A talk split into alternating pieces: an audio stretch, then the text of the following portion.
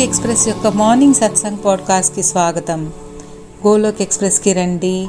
దుఃఖాలు బాధలు మర్చిపోయి ఏబిసిడి అనే భక్తిలో లీనమై నిత్యము ఆనందాన్ని పొందండి. హరి హరి బోల్.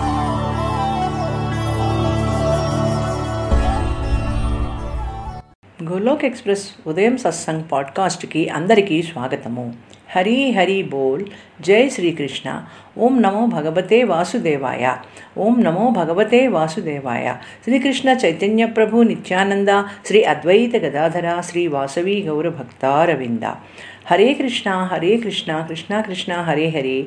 హరే రామ్ హరే రామ్ రామ్ రామ్ హరే హరే. హరే కృష్ణ హరే కృష్ణ కృష్ణ కృష్ణ హరే హరే. హరే రామ్ హరే రామ్ రామ్ రామ్ హరే హరే. हरी हरि बोल श्रीमद् भगवद गीता की जय श्रीला प्रभुपाद की जय गौर मिथाई की जय శ్రీ శ్రీ రాధా శ్యామ సుందరికి జై శారీరకంగా నిత్యకర్మలు నిర్వర్తిస్తూ ఆత్మని పరిశుద్ధముగా ఉంచుకోవాలి నిన్ను నువ్వు సంస్కరించుకుని ప్రపంచాన్ని మార్చే ప్రయత్నం చెయ్యి ఎటువంటి శాస్త్రము శస్త్రము పైన కాక ఎటువంటి ధనము యుక్తి పైన కాక నా జీవితం కేవలం నీ కృపాశక్తిపై ఆధారపడి ఉంది ప్రభు హరి హరి బోల్ జయ శ్రీ రాధే కృష్ణ గోలోక్ ఎక్స్ప్రెస్లో చేరండి దుఃఖాలు బాధలు మర్చిపోండి ఏబిసిడి భక్తి మాధ్యం ద్వారా జీవితాలని ఆనందమయము చేసుకోండి. ఈరోజు సత్సంగ్కి అందరికీ స్వాగతము. గత రెండు ఎపిసోడ్లుగా చాప్టర్ రెండు శ్లోకములు ఏడు పదమూడు పద్నాలుగు వివరణ ఇచ్చుకుంటూ వస్తున్నాము. మొదటి అధ్యాయంలో సేనల నిరీక్షణ అర్జునుడి విచలిత మానసిక విచలితకి లోనవ్వడం. ఏది చెయ్యాలి చెయ్యవద్దు అనే క్లారిటీ లేక.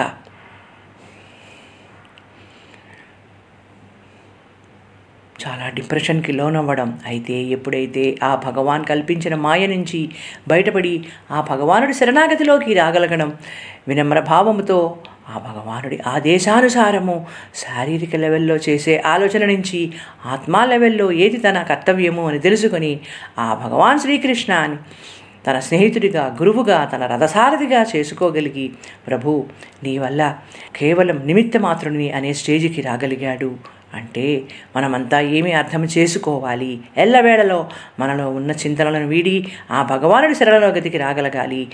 ఎటువంటి ఫలాపేక్ష లేకుండా కర్మలు నిర్వర్తించాలి అని ఆ భగవానుడే మనను ఏ క్షణంలోనైనా విచలితం కాకుండా కాపాడేవాడు అని తెలుసుకోవాలి. ఆ రకంగానే మనము గాయత్రి మంత్రాన్ని కూడా పఠిస్తాము కదా. ఓం భూర్భో సస్వ విధవరేణ్యం భర్గో దేవస్య ధీమహి దియో యోనత్ అంటే ఇది కూడా ఆ భగవానుడిని మనని అంధకారం నుండి వెలుగులోకి తీసుకురమ్మని వేడుకొనడమే. ఎల్లవేళలా ఏదో కావాలి. ఎన్నో కొనుక్కోవాలి కార్లు కొనుక్కోవాలి ఇళ్ళు కొనుక్కోవాలి ధనధాన్యాలు కావాలి. ఈ రకంగానే ఎంతసేపు భగవానుడిని కోరుకోవడము కాదు. అస్సలు ఈ మానవ జన్మ లభించినందుకు మన కర్తవ్యం ఏమిటి? ఏ రకంగా ఈ జీవితాన్ని సార్థకం చేసుకోవాలి అనేది తెలుసుకోవాలి. ఆ భగవానుణ్ణి తాత్కాలిక ఆనందం కోసం కాకుండా శాశ్వత ఆత్మానందం కోసం ప్రార్థించాలి. కష్టసుఖములు ఉష్ణశీతములు లాంటివి అయితే మనము దేనినైనా సమతుల్యముగా తీసుకోగలగాలి. అతి సుఖము వచ్చినా అతి దుఃఖము వచ్చినా భగవానుడి శరణలో ఉండాలి. అటువంటప్పుడే ద్వేరికి తరులుగా విసులుతరం కాకుండా స్వీకరించే ఒక శక్తిని పొందగలుగుతాము. ఈ బాహ్య ప్రపంచపు ఆనందాలకు మనము ఇచ్చే విలువ అది క్షణికం అని తెలుసుకున్న నాడు కష్టసుఖములను సమతుల్యముగా తీసుకోగలిగి ఆ భగవద్భక్తిలో ఎదగగలుగుతాము. భగవద్గీతలో కానీ శాస్త్రములలోనూ భగవానుడు శరణాగతిలో ఉండడం వల్ల కష్టములు కలగవని ఎక్కడా చెప్పలేదు కదా. ఆ రకంగానే శీతల ఉష్ణములు కూడా ఉండవని చెప్పలేదు కదా. దేనిదైనా మన పూర్వజన్మల ఫలితం వలన పాపపుణ్యముల ఇంటెన్సిటీ ఏ రకంగా ఉంటుందో వాటిని అనుభవించాల్సిందే. ఎందుకంటే మానవుడు కర్మశీలి. పూర్వజన్మల కర్మల ఫలితంగా మన కార్మిక అకౌంట్ నడుస్తూనే ఉంటుంది. అందుకనే మనం చేసే ఏ పనినైనా ఆ భగవానుడి ఖుషి కోసం దివ్యంగా ఉండేలా చేసుకోవాలి. కబీర్జీ చెప్పినట్లు సుఖ జీవితము ఉన్న కష్ట జీవితము ఉన్నా బయటికి కనిపించేది అంత వ్యత్యాసము ఉండదు. పెద్దగా పట్టించుకోము. అది ఎప్పుడు సాధ్యము అంటే నిత్య నిరంతరము ఆ భగవానుడి స్మరణలో ఉండి అంతర్ముఖ ఆనందము పొందుతున్నప్పుడు ఎటువంటి పరిస్థితినైనా దృఢప్రాయంగా తీసుకుంటాము. ఒక రకమైన స్థిర నిశ్చయము మనలో ఏర్పడుతుంది.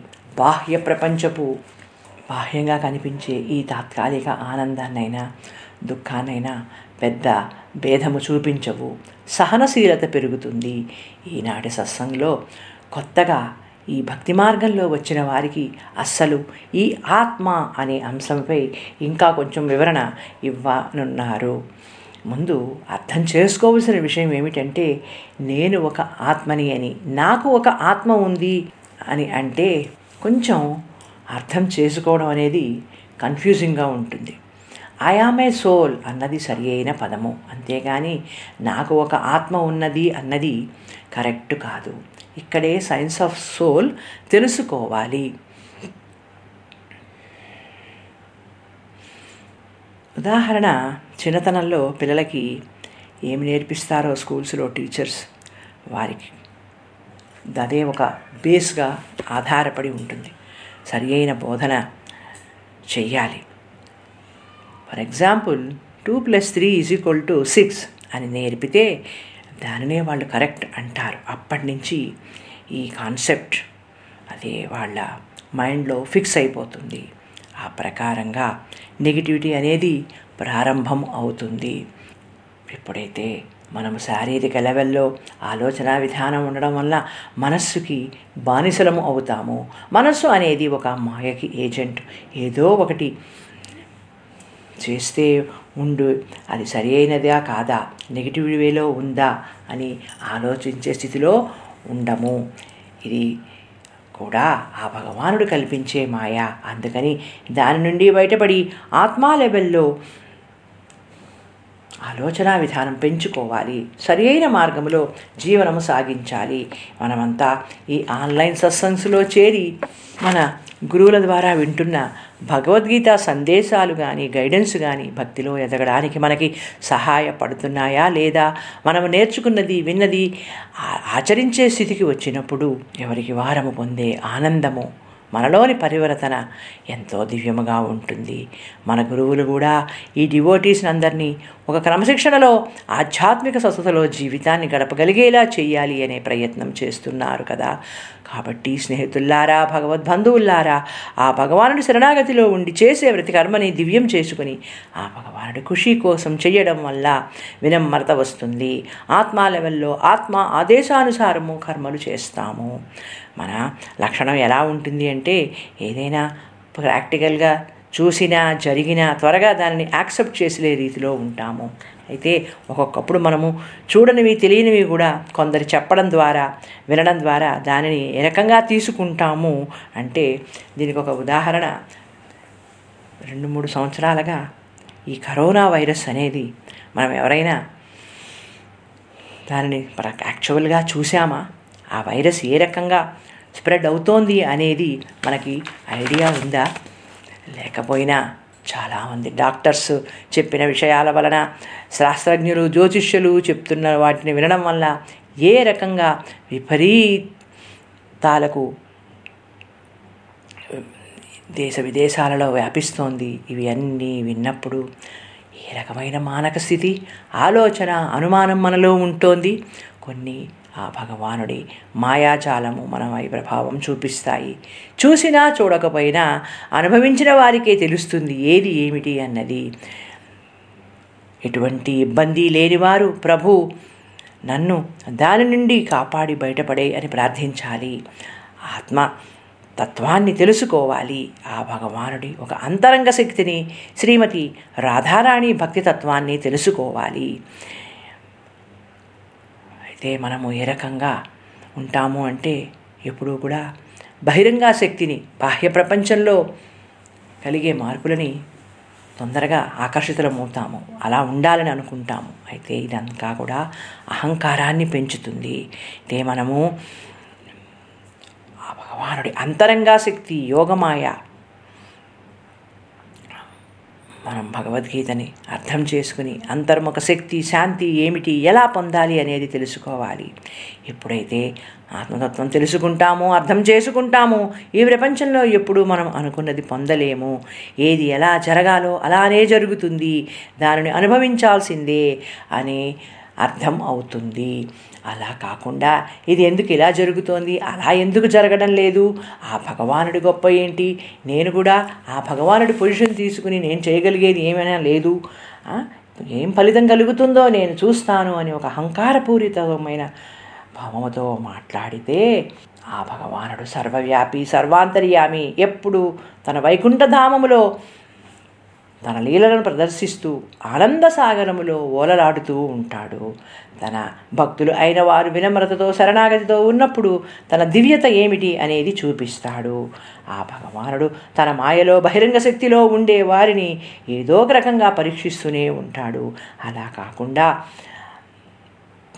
అంతరంగిక శక్తితో ఎటువంటి విచలిత లేకుండా ఆత్మానందాన్ని పొందుతున్న వారు ఎవరైనా సరే ఆ ప్రభువు కృపాశక్తి అని తెలుసుకుని ఆత్మ ఆదేశానుసారము జీవనము సాగించగలరు. దేనికి విచలితులు కాకుండా ఉండగలరు. అయితే ఆ భగవానుడు ప్రతి కణములో ఉన్నాడా? కరందక్షే విష్ణు. శ్రీ చర్మ గ్రంథుల నుండి ఉద్భవించినవాడు గర్భో దక్షాయ విష్ణు. శ్రీధి దాక్షాయ విష్ణు. నాభి నుండి ఉద్భవించినవాడు. ఈ రకంగా మూడు రకాల అవతారాలు ఎత్తి ఆ భగవానుడు తన లీలని సాగిస్తూ ఉంటాడు. ఆత్మ ఆత్మ ఆ భగవానుడి అంశ. ఎప్పుడైతే ఈ శరీరములో ఈ శరీరాన్ని ఒక కారుతో పోల్చారు ఇక్కడ. ఈ ఆత్మ అనే కారు యజమాని.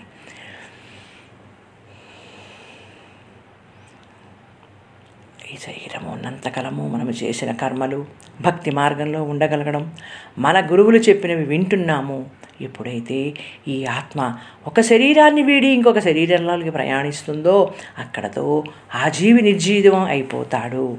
అందుకనే బ్రతికి ఉన్నప్పుడే ఆత్మతత్వం తెలుసుకోవాలి. ఏ పరిస్థితినైనా సమతుల్యంగా తీసుకోగలిగే ఒక వైరాగ్య స్థితి లోకి మనం రాగలగాలి. అంతేగాని ఈ ప్రపంచమాయలో ఉండి దుఃఖితులం అవ్వాలా? యోగమాయాశక్తి తెలుసుకొని ఆత్మానుసారం ఆనందంగా జీవించాలా? అంటే దానిని ఎన్నుకోవడం మనలోనే ఉంది. ఏ రకంగా ఉండాలి అనేది? ఈ ఆత్మ అనేది చాలా చాలా సూక్ష్మమైనది. మన వెంట్రుక వాసిలో ఇంకా ఇంకా చాలా చిన్నది. మైక్రోస్కోప్ ద్వారా కూడా దీనిని వీక్షించలేము. అంతటి సూక్ష్మాతి సూక్ష్మమైనది. అయితే ఈ పాంచక భౌతిక శరీరాన్ని నడిపిస్తున్న ఒక శక్తి అదే అయినప్పుడు అది ఎప్పటికీ నాశనం అవనప్పుడు ఈ నాశనం అయ్యే శరీరం నుండి ఏ క్షణం విడిపోతుందో అదే మరణం సంభవించడం. పుట్టిన ప్రతివాడు గిట్టక తప్పదు అనే సత్యాన్ని తెలుసుకుని వైరాగ్యముతో జీవనం గడిపితే మనకి మంచి గతులు లభిస్తాయి. ఈ జన్మ సార్థకం అవుతుంది. అయితే ఇక్కడ ఇంకా ఇంకా వివరంగా చెప్పడానికి ఈ ఆత్మతత్వాన్ని అధ్యాయ రెండులో కొన్ని శ్లోకాల ద్వారా మనకి భగవాన్ శ్రీకృష్ణ అర్జునుడి మాధ్యముగా వివరించారు. సో ఇక్కడ రెండవ అధ్యాయంలో ఇరవయో శ్లోకం నుంచి ఇరవై ఐదో శ్లోకం వరకు ప్రీతి గారిని చదవమని అడుగుతున్నారు. సో ఇక్కడ ముందుగా వేదిక్ సిగ్నిఫికెన్స్ తెలుసుకుంటాము. తర్వాత సైంటిఫిక్ యాంగిల్లో ఏ విధంగా ఉంటుంది అనేది తెలుసుకుందాము. సో అధ్యాయ టూలో శ్లోకం ఇరవై. న జాయతే మ్రియతే వా కదాచిత్ నాయం భూత్వా భవితా వానభూయ. అజో నిత్య శాశ్వతోయం పురాణో న హన్యతే హన్యమానే శరీరే. ఈ ఆత్మ ఏ కాలమునందును పుట్టదు గిట్టదు. పుట్టి ఉండినది కాదు. ఇది భావవికారము లేనిది. ఉత్పత్తి అస్విత్వము వృద్ధి విపరిణామము అపక్షయము వినాశము అను ఆరును భావ వికారములు ఇది జన్మ లేనిది నిత్యము శాశ్వతము పురాతనము. శరీరము చంపబడినను ఇది చావదు. ఇరవై ఒకటో శ్లోకం. వేదా వినాశినిం నిత్యం ఏ యానమజమం యవం కదహ్న పురుష పార్థక ఘాతయతి హంతికం. ఓ పార్థ ఈ ఆత్మ నాశరహితము. నిత్యము అనియు జనన మరణము లేనిదనియు మార్పు లేనిదనియు తెలుసుకున్న పురుషుడు ఎవరిని ఎట్లు చంపించును ఎవరిని ఎట్లు చంపును? ఇరవై రెండో శ్లోకం. వాంసాసి జీర్ణాని యథా విహాయ నవాని గృహ్ణాతి సరోపరాణి తథా శరీరాణి విహాయ జీర్ణ నన్యాని సంయాతి నవాని దేహి. మానవుడు ఇట్లా అయితే జీర్ణ వస్త్రములు చదించి నూతన వస్త్రములను ధరించినట్లు జీవాత్మ కూడా పాత శరీరాన్ని వీడి నూతన శరీరంలోకి ప్రయాణము చేస్తుంది. ఇరవై మూడో శ్లోకం. నైనం చిందతి శస్త్రాణి నైనం దహతి పావక న చైనం క్లేదయం త్వాపోన శోషయతి మారుత. ఈ ఆత్మను శస్త్రములు ఛేదించలేవు. అగ్ని దహింపజాలదు నీరు తడుపజాలదు వాయువు ఆరిపోయినట్లు చేయజాలదు శ్లోకం ఇరవై నాలుగు. అచ్ఛేద్యో యమదాహ్యోయం అక్లేద్యో శోషయే వచ. నిత్య సర్వగత స్థాణు అచలోయ సనాతన. ఈ ఆత్మ ఛేదించుటకును దహించుటకును తడుపుటకును శోషింపజేయుటకును సాధ్యము కానిది. ఇది నిత్యము సర్వవ్యాపి చలింపనిది. స్థాణువు సనాతనము అంటే ఆత్మ శాశ్వతమైనది ఇరవై ఐదో శ్లోకం అవ్యక్తోయమ చింత్యోయం అవికార్యోయముచ్యతే తస్మాదేవం విదిత్వైనం నానుశోచితే మర్హసి.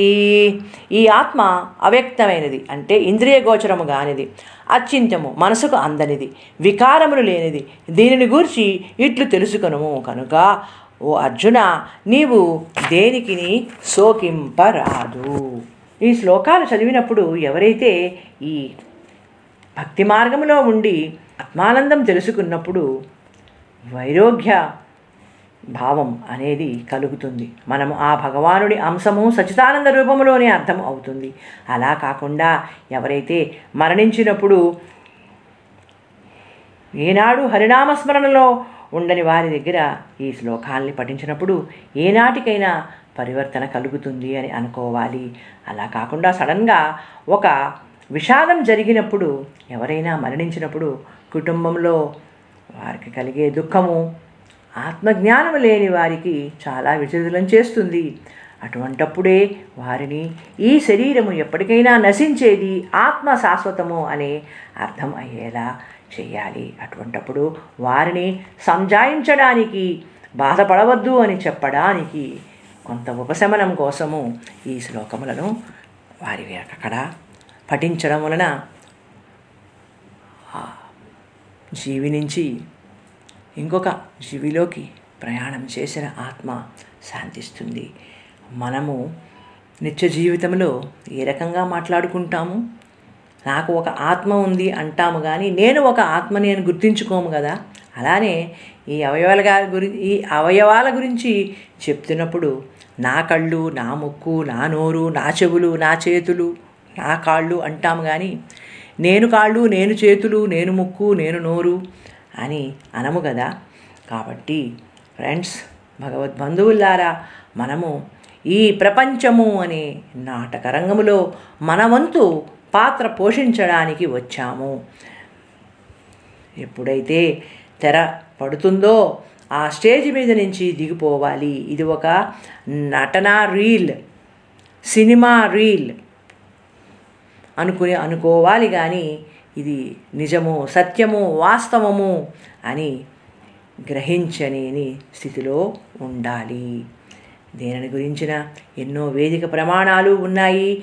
చాలా వరకు వివరించుకున్నాము. మీరంతా విని నేర్చుకున్న ఈ భగవద్గీత సందేశాలు మన గురువుల సూచనలను చాలా శ్రద్ధతో విని అర్థం చేసుకుని గ్రహించండి. ఎప్పుడైనా మనము నేను ఒక ఆత్మని ఆత్మానందం కోసము ఆత్మ ఆదేశానుసారము ఆ భగవనుడి ఖుషి కోసము చేసే కర్మలు దివ్యంగా ఉండేలా చేసుకుని ఆత్మ లెవెల్లో ఆలోచించండి శారీరక లెవెల్లో ఉండి ఈ సామాజిక ప్రాపంచిక బాహ్య విషయాలకి ఆకర్షితులు కాకండి. సైన్స్ ఆఫ్ సోల్ అర్థం చేసుకోండి. ఎప్పుడైతే ఒక నిర్దిష్ట ఆలోచన విధానం వస్తుందో ఏది ఎక్కడ ఎంతవరకు వినియోగించాలి ముఖ్యంగా ఆధ్యాత్మిక ఉన్నతి కోసం ఎంతవరకు మన సాధన ఉండాలి ఈ భగవద్భక్తిలో ఎదగాలి అనేది నిర్ణయించుకోండి. ఉదాహరణకి బాగా కోటాను కోట్ల ఆస్తి ఉన్న ఒక వ్యక్తి ఉన్నాడు అనుకోండి అతనైతే ఎన్ని రకాల ఆలోచనలు చేస్తాడు. తన డబ్బు ఇంకా ఇంకా ఎదగడానికి మంచి పలుకుబడి పేరు ఉన్న సంస్థలో దానిని వినియోగిస్తాడు కానీ నష్టపోయేది ఎటువంటి పేరు లేని దగ్గర డబ్బును పెట్టడానికి ఇష్టపడడు కదా అలానే మనము కూడా మన సమయాన్ని వృధా చెయ్యకుండా సద్వినియోగం చేసుకుంటూ ఆధ్యాత్మిక స్వస్థతని సహకరించే ఫోర్ పిల్లర్స్ ఆఫ్ స్పిరిచువాలిటీని సత్సంగ్ సాధనా సేవా సదాచారిని క్రమబద్ధంగా పాటిస్తూ ఉంటే ఈ శరీరము అనే పంజరంలో మనమంతా చిక్కుకొని ఉన్నాము. మనమంతా జీవితంలో సాఫల్యం విజయం పొందాలి అనే ఆలోచన ఏ రకంగా ఉంటుంది అంటే ఆ భగవానుడి శరణాగతి లేనిదే ఏది చేసినా కలిగిన విజయం పొందలేము అని తెలుసుకోవాలి. ఈ ప్రకృతి యొక్క మూడు గుణాల ప్రభావం మన మీద చాలా ఉండడం వల్ల శారీరక లెవెల్లోనే ఆలోచన చేయడం వల్ల ప్రతిదానికి విచలితమవుతూ ఒక నిర్దిష్ట ప్రమాణముతో ఆ భగవద్భక్తిలో ఎదగలేకపోతున్నాము.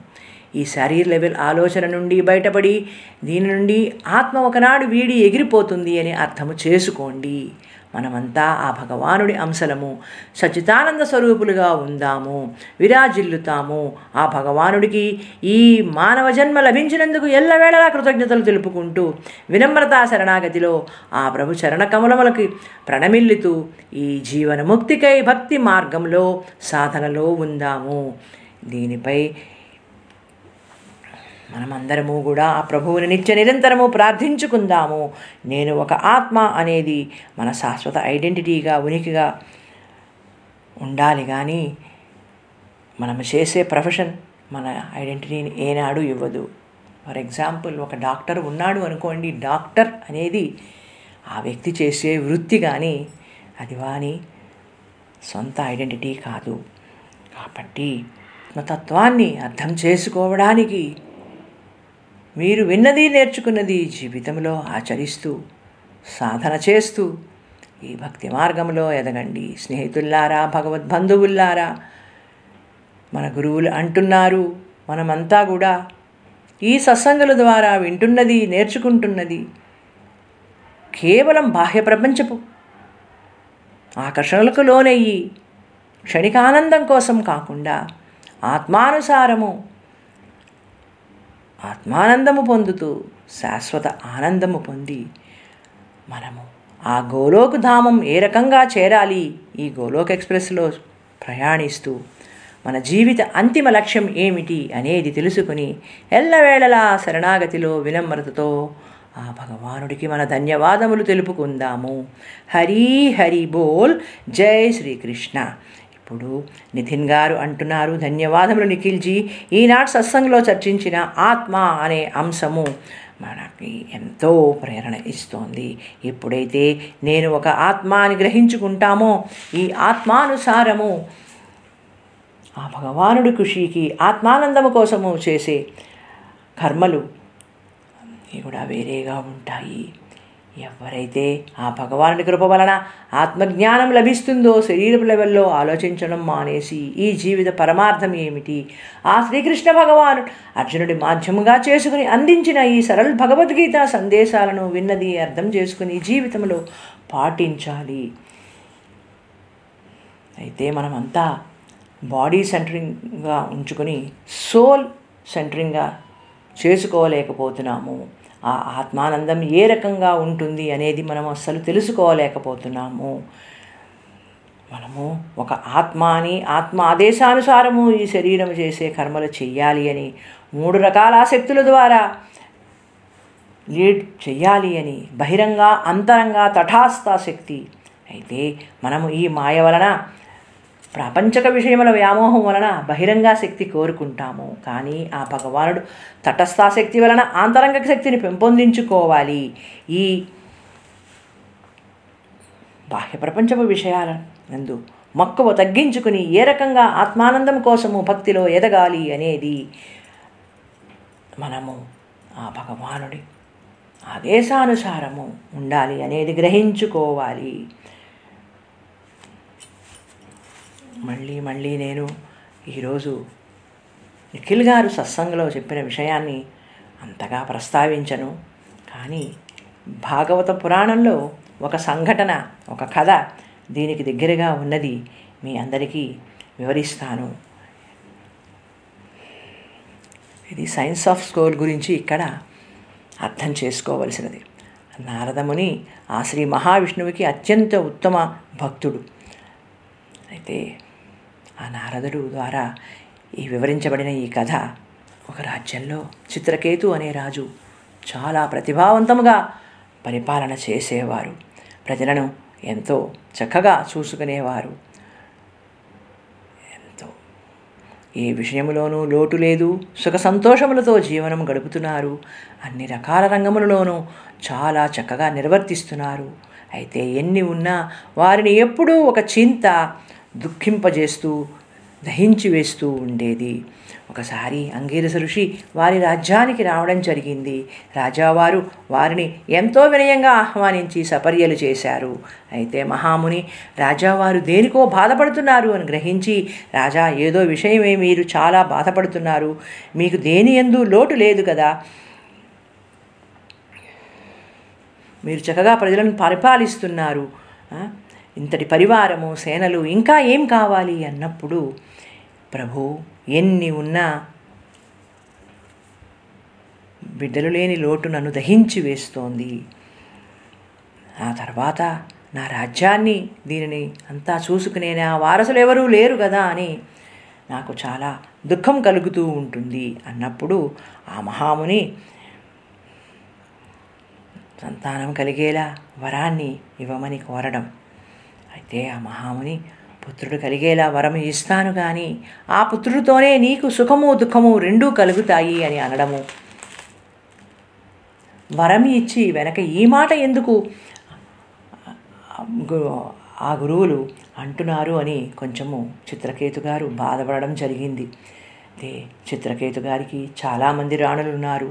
వారి నుంచి ఒక రాణి ద్వారా పుత్ర సంతానము కలిగే భాగ్యం వారికి కలుగుతుంది. ఇక ఎప్పుడైతే పుత్రుడు జన్మించారో ఇక రాజుగారి ఆనందానికి అవధులు లేవు. ఆ పుట్టిన బిడ్డతోనే సర్వస్వము అన్నట్లు వారి ఆటపాటలు చూసి మురిసిపోతూ అదే తన ప్రపంచం అయినట్లు ఇక రాజ్యాన్ని పట్టించుకోక ఇతర రాణులను ఎవరిని కూడా పట్టించుకోకుండా ఆనందసాగరంలో ఓలలాడుతూ ఉంటే నెమ్మదిగా మిగతా రాణులందరికీ కూడా అసూయ ద్వేషం అనేవి ప్రారంభమయ్యాయి. ఈ బిడ్డ పుట్టాక కేవలం ఆ ఒక్క రాణిని ఆ బిడ్డనే చూసుకుని మురిసిపోతున్నారు రాజుగారు మనని నిర్లక్ష్యం చేస్తున్నారు. కాబట్టి ఆ బిడ్డే లేకుండా చేస్తే ఈ సంతోషం అంతా పోతుంది కదా అని ఒక దుర్మార్గపు ఆలోచన చేసి దుష్టవంతంతో ఆ బిడ్డని ఒకరోజు చంపేస్తారు. అయితే నారదముని అంగీరసముని విషయాన్ని తెలుసుకుని వచ్చి రాజా వారు దుఃఖిస్తున్నందుకు వారికి ఉపశమనం కలిగేలాగా ఎన్నో మాటలు చెప్తారు. శారీరక రూపంలో వాడు కేవలం నీ పుత్రుడు కానీ అది ఒక పరమ పవిత్రమైన ఆత్మ. ఆ భగవానుడి కృప వలన నీకు కొంతకాలం నీ ఇంట ఉండేట్టు నీవు పొందిన దానికి పొందలేవు కదా. దానితో పాటు నీలో ఉన్న భక్తి తత్వానికి ఆత్మజ్ఞానానికి దూరం అవుతున్నావు. సలైన నిజం ఏమిటి గ్రహించు అని చెప్పడం. అంతటా శోకములో ఉన్న రాజు శ్రేష్ఠుల ద్వారా విన్న మాటల ద్వారా తన ఆలోచన విధానం నుండి బయటపడి ఆత్మా లెవెల్ ఆలోచన చెయ్యడం. తిరిగి అన్నిటినీ ఒక మంచి మార్గంలోకి తీసుకురాగలగడం. రాజ్యపాలన ప్రజలను చూసుకోవడం మిగతా రాణులందరినీ మన్నించడం అనేవి ఎన్నో రకాల మార్పులు తిరిగి వచ్చాయి. అంటే ఇక్కడ మనమంతా ఏమి తెలుసుకోవాలి? మన శరీర లెవెల్ ఆలోచన నుంచి బయటపడి నేను ఒక ఆత్మ ఆత్మ తత్వాన్ని ఏ రకంగా వృద్ధి చేసుకోవాలి అనేది గ్రహించాలి. ఈ కథ ద్వారా మనకి అర్థం అయినది ఏమిటి అని గ్రహించుకొని నేను ఒక ఆత్మ ఈ పైన కనిపించే శరీరాన్ని కాదు అని తెలుసుకోవాలి. కాబట్టి స్నేహితుల్లారా భగవద్బంధువుల్లారా ఆత్మజ్ఞానాన్ని పెంపొందించుకోండి. ఈ బాహ్య ప్రపంచ మాయ నుంచి బయటపడి అత్యుత్తమ జీవితాన్ని పాటించండి. ఆ ప్రభువు శరణాగతిలో ఉండండి. హరి హరి బోల్. జయ శ్రీకృష్ణ. గోలోక్ ఎక్స్ప్రెస్లో చేరడానికి మీరు మా email address info at the rate Golok express dot O R G ద్వారా చేరవచ్చును లేదా వాట్సాప్ టెలిగ్రామ్ నెంబర్ పైన seven zero one eight zero two six eight two one ద్వారా కూడా చేరవచ్చును లేదా ఫేస్బుక్ యూట్యూబ్ ఛానల్ ద్వారా కూడా చేరవచ్చును. హరి హరి బోల్